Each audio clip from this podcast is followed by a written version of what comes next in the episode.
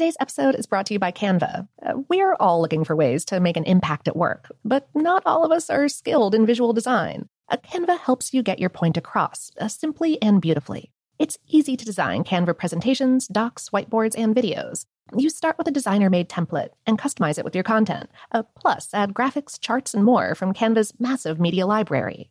Whatever department you work in, Canva is perfect for any task sales decks, hiring docs, marketing brainstorms, employee videos, you name it. Anyone at work can design with Canva. Start designing today at canva.com. Designed for work. This episode is brought to you by Technically Speaking, an Intel podcast. When you think about the future, what kind of technology do you envision? Whatever the future holds, artificial intelligence will undoubtedly be at the heart of it all. Join Graham Klass as he hosts season two of Technically Speaking, an Intel podcast, and hears from the minds transforming healthcare, retail, entertainment, personal computing, and more with the help of AI. Tune in every other Tuesday and explore the latest technology that's changing our world today and creating a more accessible tomorrow. Listen to Technically Speaking, an Intel podcast on the iHeartRadio app, Apple Podcasts, or wherever you get your podcasts. Okay, picture this. It's Friday afternoon when a thought hits you. I can spend another weekend doing the same old whatever, or I can hop into my all new Hyundai Santa Fe and hit the road. With available HTRAC, all wheel drive, and three row seating, my whole family can head deep into the wild. Conquer the weekend in the all new Hyundai Santa Fe. Visit HyundaiUSA.com or call 562 for more details. Hyundai, there's joy in every journey. What's up? This your boy Lil Duval, and check out my podcast, Conversations with Unc, on the Black Effect Podcast Network. Each and every Tuesday, Conversations with Unc podcast feature casuals and in-depth talk about ebbs and flows of life and the pursuit of happiness. Unlike my work on stage, I tap into a more serious and sensitive side to give life advice and simply offer words of encouragement, yet remind folks to never forget to laugh. Every Tuesday, listen to Conversations with Unc, hosted by Lil Duval on the Black Effect Podcast Network, iHeartRadio app, or wherever you get your podcasts presented by AT&T. Connecting changes everything. I'm Katya Adler, host of The Global Story. Over the last 25 years, I've covered conflicts in the Middle East, political and economic crises in Europe, drug cartels in Mexico. Now I'm covering the stories behind the news all over the world in conversation with those who break it.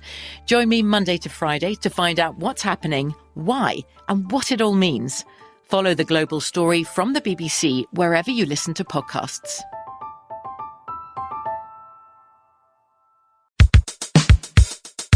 Welcome to Brain Stuff from How Stuff Works.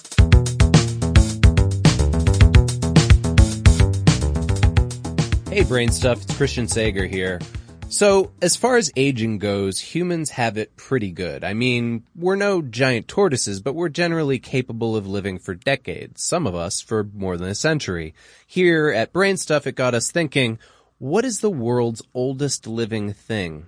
Well, that's a tricky question, and the answer depends on how we define living and thing. First, let's tackle what we mean by thing. If we say a thing could also be a clonal colony, then the competition heats up quickly. There are numerous plant and fungal clone colonies that have been around for tens of thousands of years, and they're still barreling along.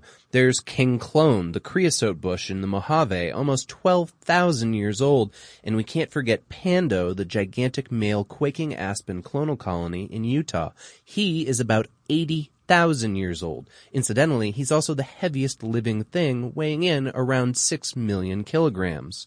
But what if we stick to single organisms? If so, then the tiny endoliths are strong contenders. These extremophile Methuselahs like to kick back and take it easy. For millions of years, they've lived a mile and a half below the ocean floor with metabolism slower than molasses, only reproducing once every few centuries or millennia.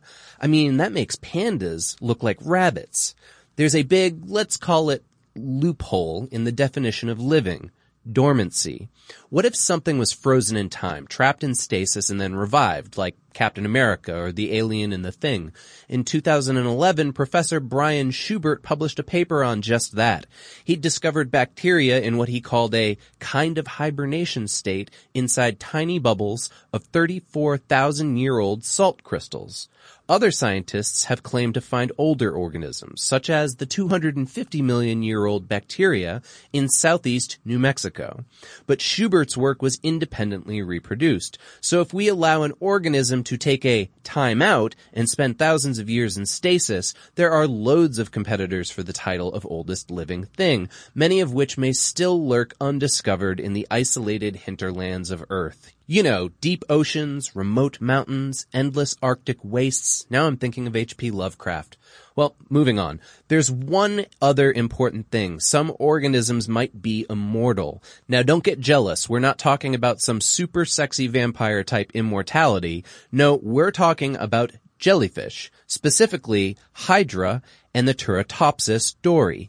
The Turritopsis is only 4.5 millimeters large, but capable of something that may be unique in the animal world. After reaching sexual maturity, it can revert to its polyp stage. It can reverse and reset its aging cycle, rendering it biologically immortal. And the Hydra doesn't seem to age at all. That means that potentially the oldest living organism could one day be a jellyfish.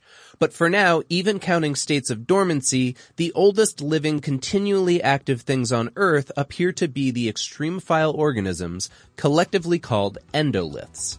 But of course, there may be something older, buried in time, dormant, waiting for intrepid humans to wake it from its deathless slumber. Check out the Brainstuff channel on YouTube, and for more on this and thousands of other topics, visit howstuffworks.com.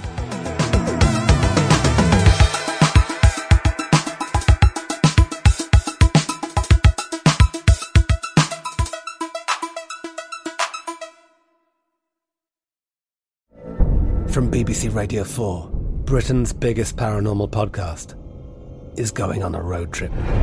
I thought in that moment, oh my God, we've summoned something from this board. This is Uncanny USA. He says, Somebody's in the house, and I screamed. Listen to Uncanny USA wherever you get your BBC podcasts, if you dare.